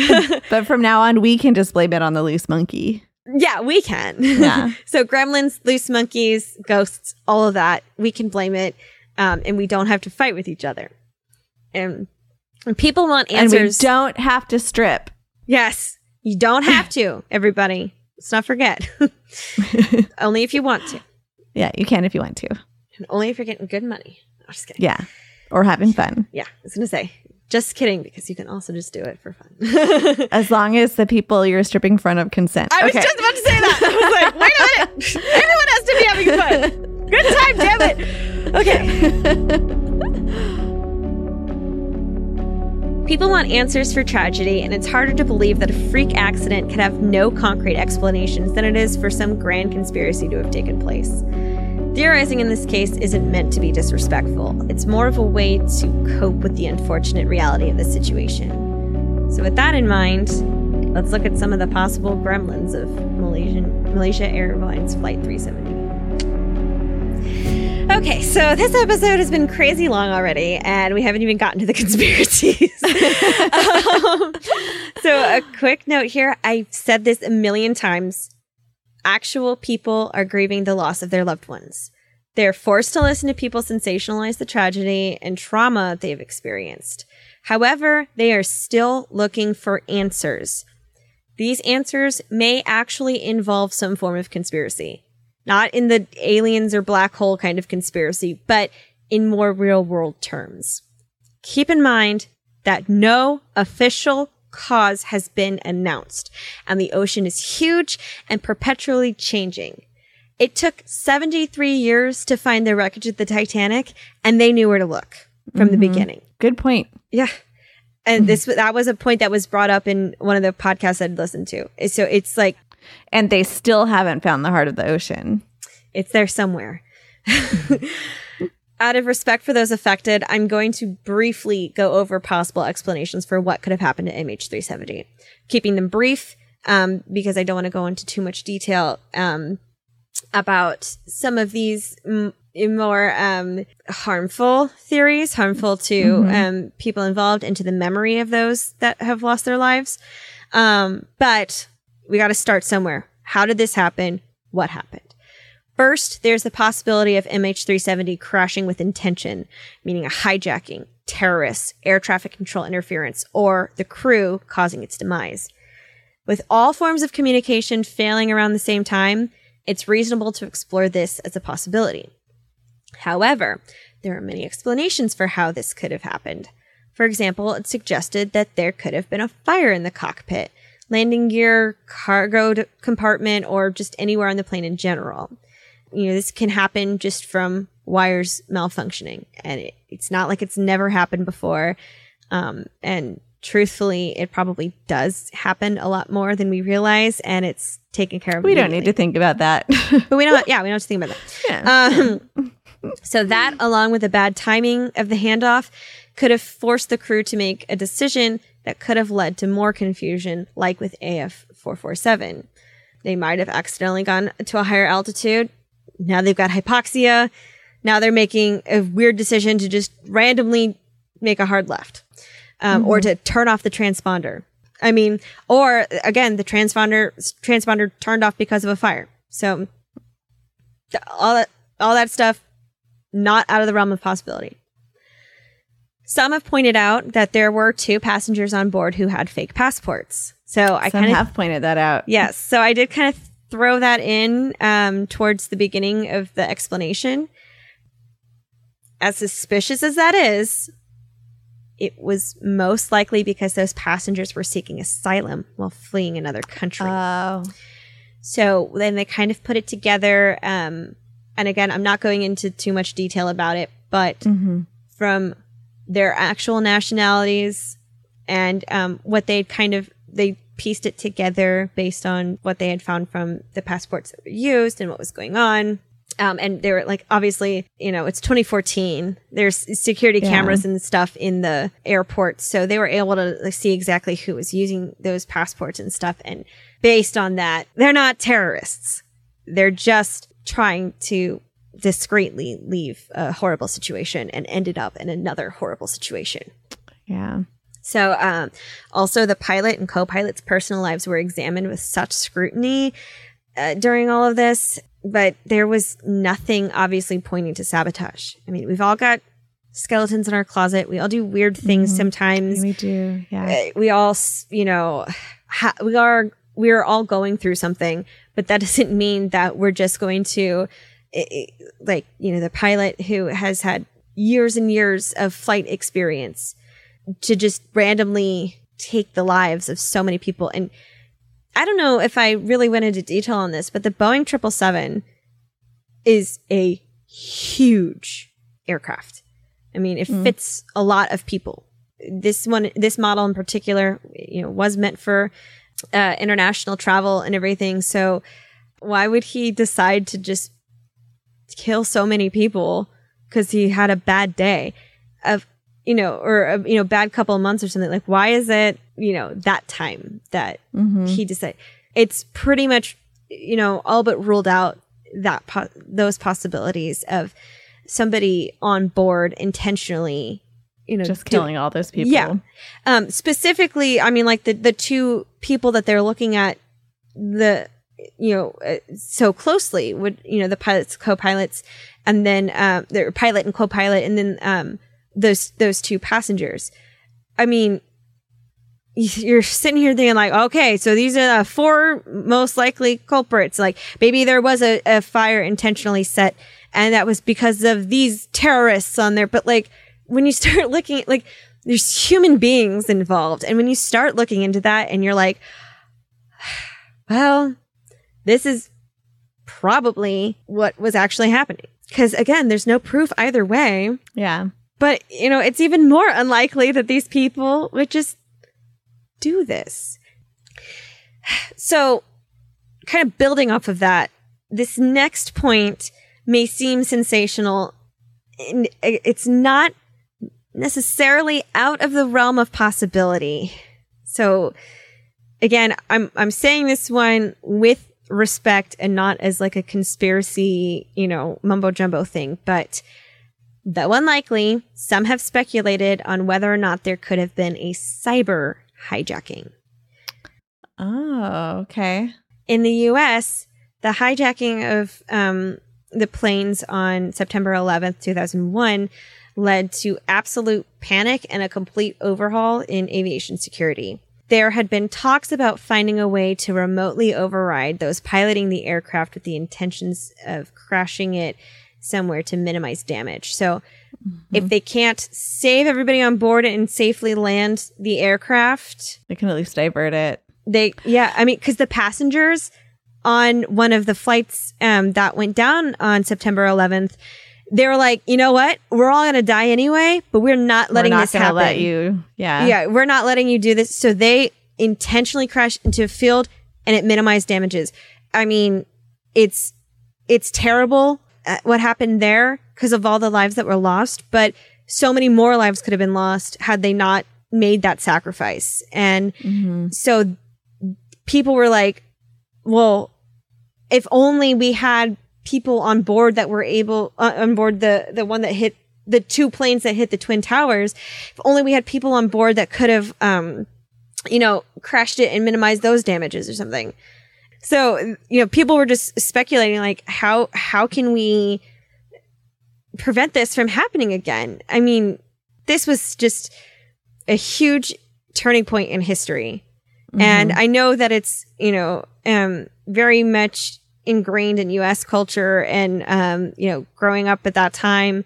Um, also, like, it, it's such a it's such a big thing that even, like, generations are defined by it. So, like, mm-hmm. that's why I'm at the very end of millennials, because I do remember Um, nine eleven, not as much as um, those that are a little older than me do, but the geriatric millennials. Yes, the elder millennials, as Eliza Schlesinger says. So I don't know. You're like, I don't remember as much. And also, I had a different perspective of being in kindergarten and, you know, not totally knowing why or what was going on. But to be fair, neither did anyone else. But then Gen Z is supposed to be the first generation that doesn't remember it. Either they mm-hmm. weren't born or they don't remember because they were like infants. Babies. Mm-hmm. So it, even though it was just a U S, like, I don't want to say it was just a U S tragedy because obviously, you know, it ha- impacted the world. It impacted, but- yeah, it impacted the world. But um, there's a lot of terrible tragedies, but this one in particular, because it exposed so many gaps in security and safety mm-hmm. that it really got everybody to think, oh shit, what if this happens to us? We got to find, you know, something ways around it. Yeah. And so then one of those ways around it was perhaps making it available for cyber people to control it. And so maybe that was done for dastardly deeds here. So this technology has not been officially announced as right. ever coming to light or uh-huh. even being tested or used at all. Mm-hmm. But sure. there is a good reason to not make that information public, yes. as people may try to figure out how to hack it. Right. So just because it's it's not commonly known, because even I'll just bleep this whole section out. no, no, I'll it's just okay. do one long beep. It's okay. It's okay. I think we're good because I'll tell you why. But okay. um, like even so, I was trying to look into like. Like before I found like the accident report that was very mm-hmm. like detailed and had all this information I was looking for, I was trying to look at like F A A regulations and stuff like that. Um, and like air traffic control pro- protocols, like, you know, what were they supposed to do in this situation? All that. And mm-hmm. it was, there were sections of that, even though it was publicly available online, sections of it were completely redacted. Uh-huh. Link doesn't go anywhere. And I was like, oh, okay. So it, it's not crazy to think that they wouldn't tell us that this technology is out there. Right. And you can see why. I mean, the same exact thing happened in terms of, like, of this uh, um, tragedy where an entity was like, we have information and we don't know if we should say it yet. Like, we mm-hmm. don't know if we should disclose it. So right, with the military. With the military, yeah. Mm-hmm. So, um, ugh, so, hmm, it's just like there, of, of course it's like officially ruled out, mm-hmm. but it can still kind of be one of those unofficial, oh shit, that is that what, because again, they don't have the evidence or the wreckage to confirm that anything right. happened. So it's like, there might be some people like pulling at their collars, like, you know, wiping sweat off their foreheads, like, shit, shit, shit, D- does somebody know? So that being said, this doesn't really offer a satisfying conclusion either. Because no. why M H three seventy? I mean, there right. weren't any... And, pass- and by whom? Yeah, like, yeah. Was it Singapore yeah. or was it... So, so there weren't any passengers or cargo on board that might call for this kind of attack. Like, it's not like there were any high profile um, passengers or there was something that was like so valuable, like it's a heist kind of thing. Yeah. So there was really no reason to attack this, this aircraft. But I guess you could argue that that would be the perfect aircraft to practice since they wouldn't I be guess. particularly focused on that flight and that security. But why show your card so soon? Why would you say, or, or like, why would you show people and that like entities, is, is I know how to do this, mm-hmm. so now make it harder for me to do it. Like, why? No, that's not. Yeah. And then again, who would be responsible? Because terrorists usually want to take credit so they can prove their point. So going back to the people with the passports, yeah. nobody took credit for this. Right. And also, I think that also kind of applies to the idea that like, oh, a pilot was having a bad day, so he crashed the plane or whatever. Because yeah. usually people who do mass killings, they want the notoriety.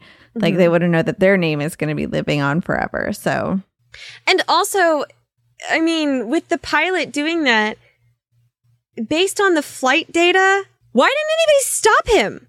He, uh, hmm, there was so much time to stop him yeah. based on, like, if, if we are to believe that it was flying the entire time, that it was making these, you know, little handshakes and stuff. Uh-huh. If we're to believe that that's what was happening, why didn't anybody stop him?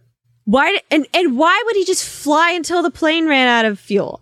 Like, why is that the way that you decide? Like, why not just like, uh, cause like, again, there's like, there's plenty of time to change your mind. Right. And like your self-preservation instincts. You can't ignore them for an eight hour span. Right. And especially with people probably like banging on the cockpit door, pleading for their lives. Or if your co-pilot's still alive, why the fuck isn't he saying anything? Like, what is going on with that? None of, so none of these make enough sense to be likely, but none of them mm. are impossible.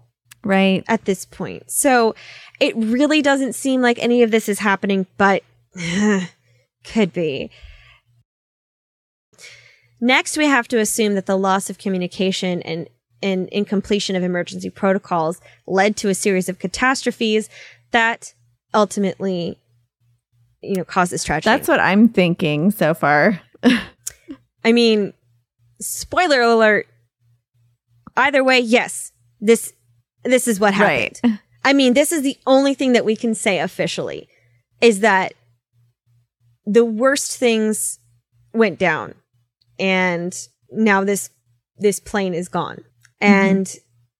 it's it's terrible, and it's not satisfying, but you can like you can do the whole stringboard theory. Like, you can put in all of these combinations and all of them would unlock this mystery. Right. So you can't necessarily credit or discredit any of them. But again, there's still the possibility of the fire, intentional or otherwise. Somebody could have intentionally set the fire, which caused this, you know, a lot of this stuff to happen.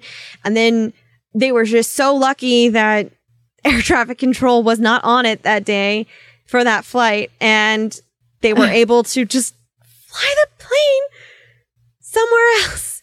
I mean, I guess you can say like maybe everybody died and then it was on autopilot and just kept going for seven hours, which I don't know enough about this to say whether or not that makes sense. Or if like they didn't know that they had turned around, like if the things went out and maybe like They just and they thought they they were still heading one direction and they weren't. But how did all of that you know? go out? How did yeah, all? I don't know, because it shouldn't have gone out, and they definitely should not have turned it off. I mean, technically yeah. they have the capabilities to, but that's it's not something you could do by accident. No, it's I don't know. It's it, they should have been able to make some kind of communication. So some of these these communication systems even go back to the manufacturer. So the Boeing company mm-hmm. has would should be still getting some of this data and information. Obviously, they're not like monitoring that because that's what air traffic control is for. But in the event something's going wrong, they could be like, all right, here we've got this, this, this, and this. It's not as great as like the black box, you know, everything, but the transponder wasn't even on. ACARS yeah. was not working. None of this stuff was was working at the time, and they didn't try to do any of this. And also, one more, again, this speculation on my part, they didn't know that they're flying in the wrong direction, but they do know they should have been somewhere by now, but they are in this straight path right now. They made a turn for no reason. This, like the minute that all of this stuff started turning off, which is not what you should be doing. You should, you know, try and stay your course at least, even if, you know, because it could happen that without the communications, they get a little bit off course, but they, for some reason, completely turn around mm-hmm. and then they don't do an emergency water landing. They don't try that. Right. Yeah, at any point. Yeah, and it's not like those are safe, but they're safer than crashing into the water. With no fuel and nothing else. Yeah. Like, you know, and, and again, I mean, maybe that's not even that kind of protocol either. Maybe it's like, obviously, Stacy, they're not going to just force themselves to crash in the middle of the ocean in the middle of the night. And, you know, all this happens. But I'm also just kind of like, well, maybe with daylight, they could, they're still above water. They still have control over some of this. And maybe more people like would have actually survived, you know, the water landing. And even though it's scary to be in the water and all that stuff, m- maybe the emergency flotation devices and all that stuff could have kept them afloat, and they would have been able to signal to somebody and all be saved. Mm-hmm. It's hard to tell. And honestly, there might not even be an actual protocol for this, because this should not Shouldn't have happen. happened. This should not be a thing. Like, like you were saying, maybe not only did their communication system fail, but their navigation instruments failed, because that's another point. Just because their communication is out doesn't mean that all the other instruments are out, all the other readers are out. This should be like, well, we're going north when we were going south, or whatever, you know, the, the case was. Is there anything that could make all electric or electronic things stop working? Uh, sabotage, really. Yeah. At that point. Yeah. Um, or a very, very unfortunate disaster of things just randomly going wrong. So an- another thing to kind of explain why it's so fucking weird, that black box that I mentioned earlier, I, I don't really know like a concise way to explain it other than like something happens when it goes underwater and it sends out mm-hmm. signals for, it was thirty, and then after A F four forty-seven, ninety days for people to be able to locate it. So if it was in mm. the water, what happened to the signals? And because they're supposed to be able to withstand a lot. All that shit, because that's their whole purpose. Yes, because that's, that's not necessarily like a safety measure. That's a find the wreckage. The fact-finding yes. mission. It's, mm-hmm. yeah, it's... Also, like, it, unfortunately, like, legal stuff has to come into play with that. So it's like, now we know who to put the blame on, so that whenever they get sued, who are we mm-hmm. suing and for what kind of damages and da da da. But also so that we can learn from the mistakes and so that we can figure all this stuff out. But yeah, we can't, because we don't know where it is. Now, there's another somewhat out there theory that was unfortunately brought to the public by Rush Limbaugh. Uh, and I'm sorry, but I, I let's just let's just kind of talk about it. Mm-hmm. So, as unlikely as it is, the theory of M H three seventy being shot down closes some gaps. That was Rush mm-hmm. Limbaugh's theory, that it was shot down. Okay. You know, perhaps M H three seventy, after flying off course without communications, passed over restricted airspace. And a military entity could have attempted to make contact with the aircraft, and upon failure to do so, shot down the unidentified object. Because that happens. Mm-hmm. I mean, just four months after M H three seventy disappeared, another Malaysia Airlines plane, M H seventeen, was shot down over Ukraine. Mm-hmm. So, like, four months after this, this actually happened, and we know that it happened. And, I mean, this is not to say that they're connected. Like, it's a coincidence that it's a Malaysia Airlines flight. Like, I'm not saying it's connected. I'm saying it is a coincidence. Mm-hmm. But I'm also saying it can happen. Right. These are different circumstances, as there was an active war in the area with M H seventeen. We know it happened, and they crashed on land. It's kind of easy to see that. So another reason why it's so difficult to find um, M H three seventy as opposed to something like M H seventeen. I mean, satellites are taking images constantly. Mm-hmm. But whenever you're looking for an aircraft in the water, it's hard to tell.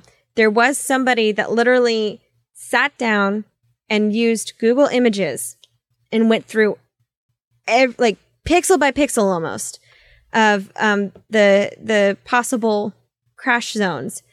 He did report that it was possible that he had found some debris, mm-hmm. maybe even like m- a mostly intact version of the airplane. And people looked at it and it was just another, I don't know.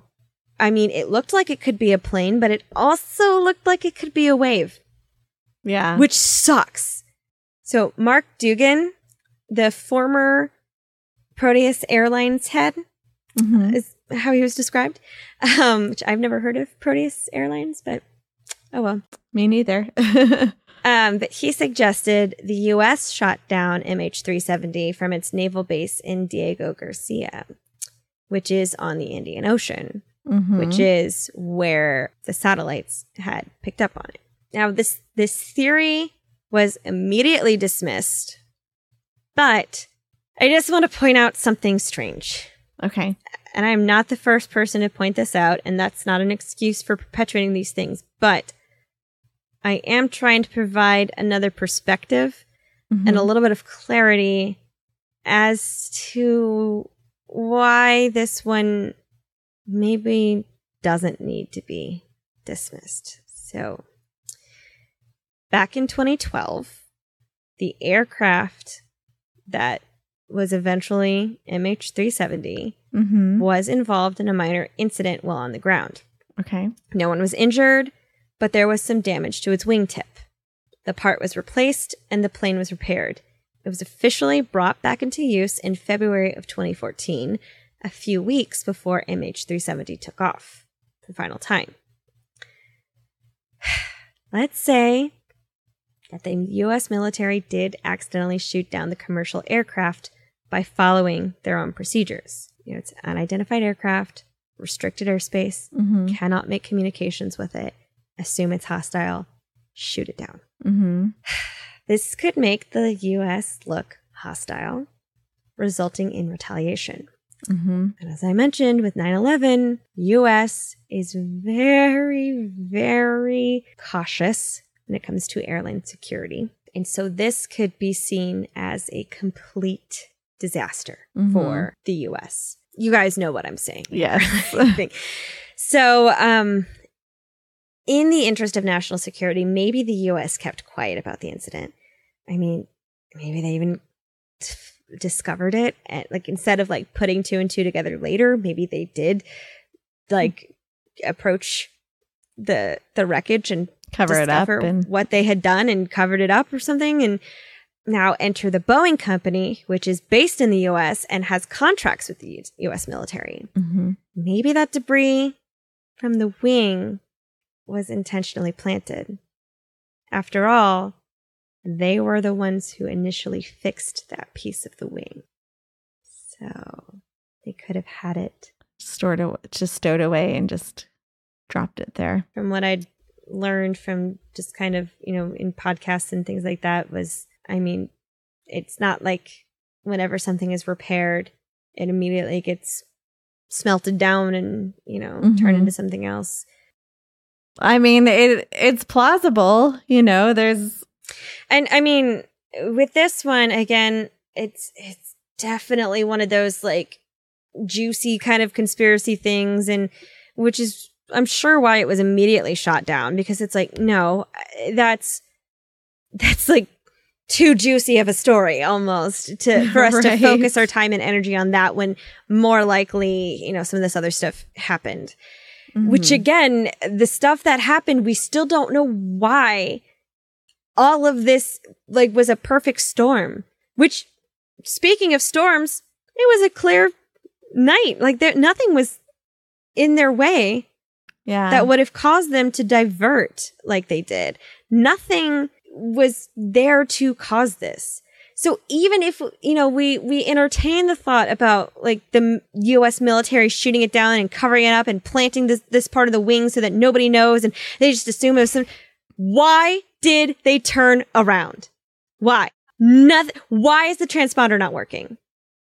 Why were they, you know, over here? Why didn't air traffic control do their fucking jobs? Like, and, and contact people. Why didn't people think it was an emergency the second that they realized they'd gone seventeen minutes without talking to... Did they ever explain it? The air traffic control people, did they ever say why they didn't respond in seventeen minutes? Not really. Were they playing Mario Kart? From what I can tell, there was no official reports of Mario Kart um, mm. available. There were no N sixty-fours um, in office, but mm-hmm. there are other ways to play Mario Kart, I'm sure. Right. So. Um, but yeah, I mean, they just, they all just failed to do this. And I mean, mistakes happen, and that's understandable. But why the fuck did this mistake happen? Why and did so many two, people make yes, that mistake? So many entities failed these people. Mm-hmm. So you can you can blame whoever you want, but so many things lined up for, for this to go wrong. I mean, you could blame the pilot for turning around, but also we don't know what happened there. But also they should have had communication with the air traffic control. But also, the Malaysian military should have told everyone that they were going off course already and yeah. stop searching here. But also, like, so many other things.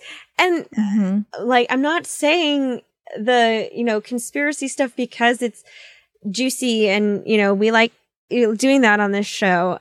But it is possible an actual conspiracy happened. And by that, I mean tragic accidents and acts of incompetence occurred and people covered it up and were left not knowing. I mean, that's a conspiracy.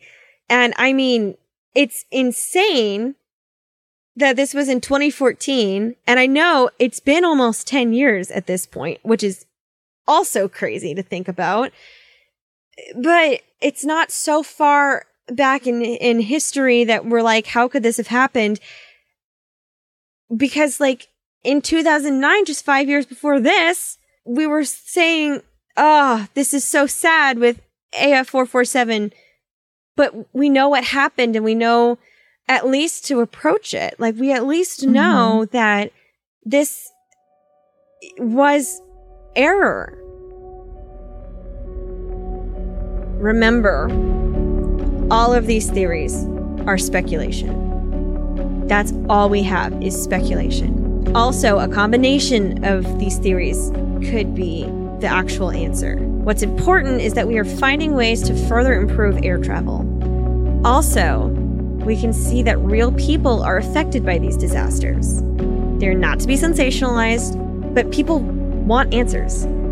It's difficult to find that middle ground because you have to start with theories and speculation to eventually rule them out and find what's left, which is the truth. And we wish that we could find answers to provide closure for the victims' loved ones, but for now, we only have the gremlins to blame. Oh. Wow, that's a lot, Stacey. Good job. Oh my gosh. I just, I'm serious. I read through the report, uh, like not in detail, and I didn't understand all of it because yeah. I'm not meant to. I read so many terms. I thought back to conversations I'd had with my dad. I yeah. I just looked through what was being presented, and I just I felt terrible for the victims' families. I mean, yeah. What the the main theme here is, like, why don't we know?